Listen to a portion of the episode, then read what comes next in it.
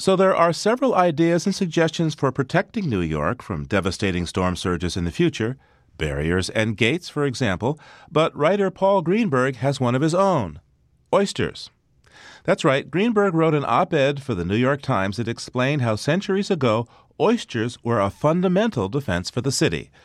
Paul Greenberg joins us now by Skype, and I gather you're at a friend's house because your home has lost power, is that right? Yeah, we're blacked out, as is all of Lower Manhattan right now. We live on Broadway right near Ground Zero and Zuccotti Park. So we're now in an area that has power, but below 30th Street, it's all blacked out. So what did it look like on your block this morning when you left? Well, the block itself was okay. I mean, you see debris everywhere, but when you walk down the hill, it turns out that Broadway is a ridge line. And when you walk downhill, past a certain point, you start to see this water line on buildings. And if you peer into the windows of bars and restaurants, it just looks like there was a huge bar fight with a lot of mud.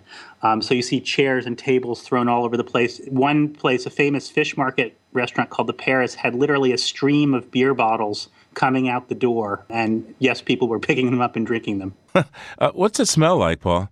It smells a lot like gasoline or diesel. And in fact, the sidewalks around the Seaport area are stippled with that, sort of rainbow hue of gas. That's the sticky, gross, oily smell with a little tinge of, sort of raw sewage along the edge. Oh, my God. So how long is it going to take to clean something like this up? I don't think New York is talking about days or even weeks to get back to normal. No. I mean, I used to work in places like Bosnia and Georgia and other sort of war-torn places, and that's what it reminded me of.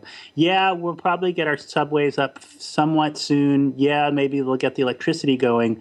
But, the cafe where I normally write, I saw them literally just like, sweeping gallons of water out the door and all these private businesses down there. I mean, this is a devastating lifetime event. Boy, that sounds pretty rough. Well, let's get back to your op-ed, Paul. Oysters? Yeah, well, so it turns out once upon a time, New York and really a lot of the East Coast was literally covered in oysters. Oysters, what they do is when they are born, they are little free-swimming larvae, and they set upon other oyster shells and then build shells of their own. And you do this enough times, time and time again, over 7,000 years, which is what the time period we're talking about, you end up with reefs. And so it turns out that New York City was girded by this temperate reef of oysters, just like tropical islands are girded by coral reefs. And what those do is they not only protect the near shore because they stabilize it, a little bit further offshore, the reefs create undulation and contour to the harbor and actually break up the wave action before they hit the shore. Ah, so it minimizes erosion. It does. And, unfortunately, for the last 400 years, we've pretty much hounded the oyster out of existence.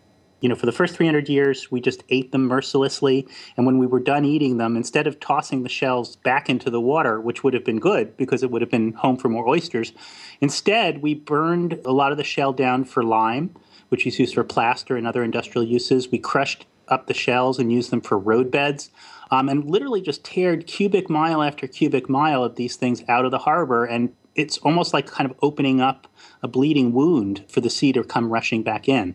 What kind of future is there in oysters as a barrier? It's going to have to be a collaboration between humans and oysters if we'd like oysters back in the harbor to help us. Oysters right now can't form their own reefs in New York Harbor. The current is too swift. The water quality, while it's better than it was, still, it requires some help from us. So what's happened is a consortium of different organizations, including Baykeeper, Hudson River Foundation, a few others, have built these test reefs in the harbor where the Army Corps of Engineers laid down some rock. And then on top of that, you do what's called spat-on shell, which is little baby oysters that have already bonded to a little chunk of shell that is in turn connected to the reef.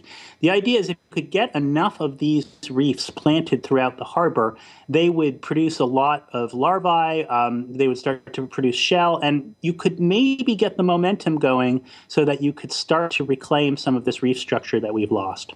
For a storm surge, how many feet of protection do you think an oyster reef would provide?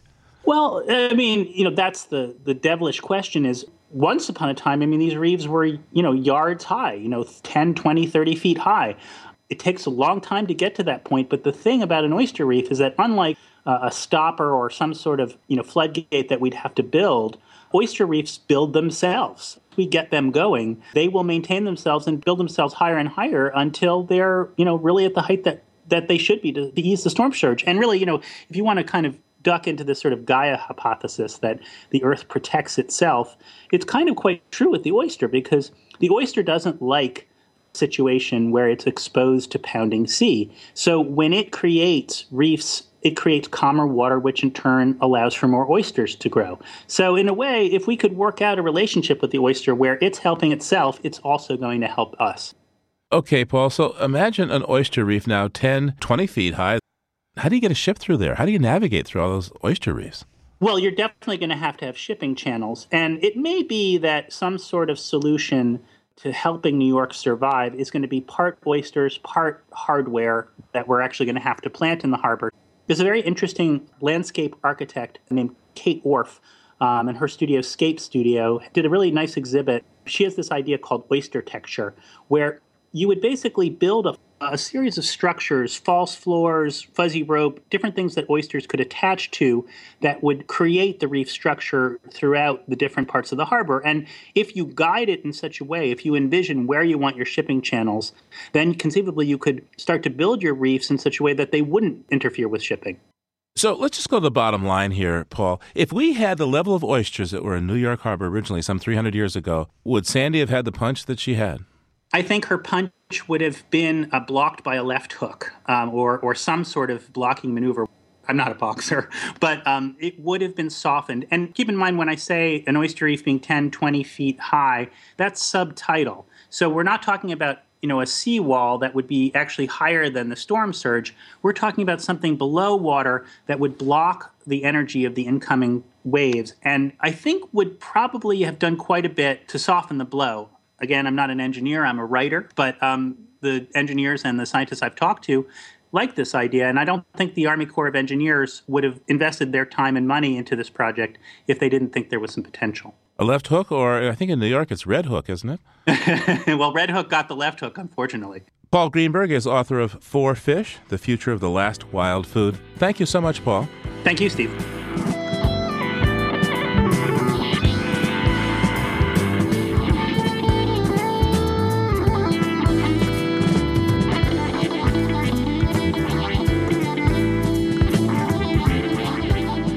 Coming up, recalibrating how we measure risk. Keep listening to Living on Earth.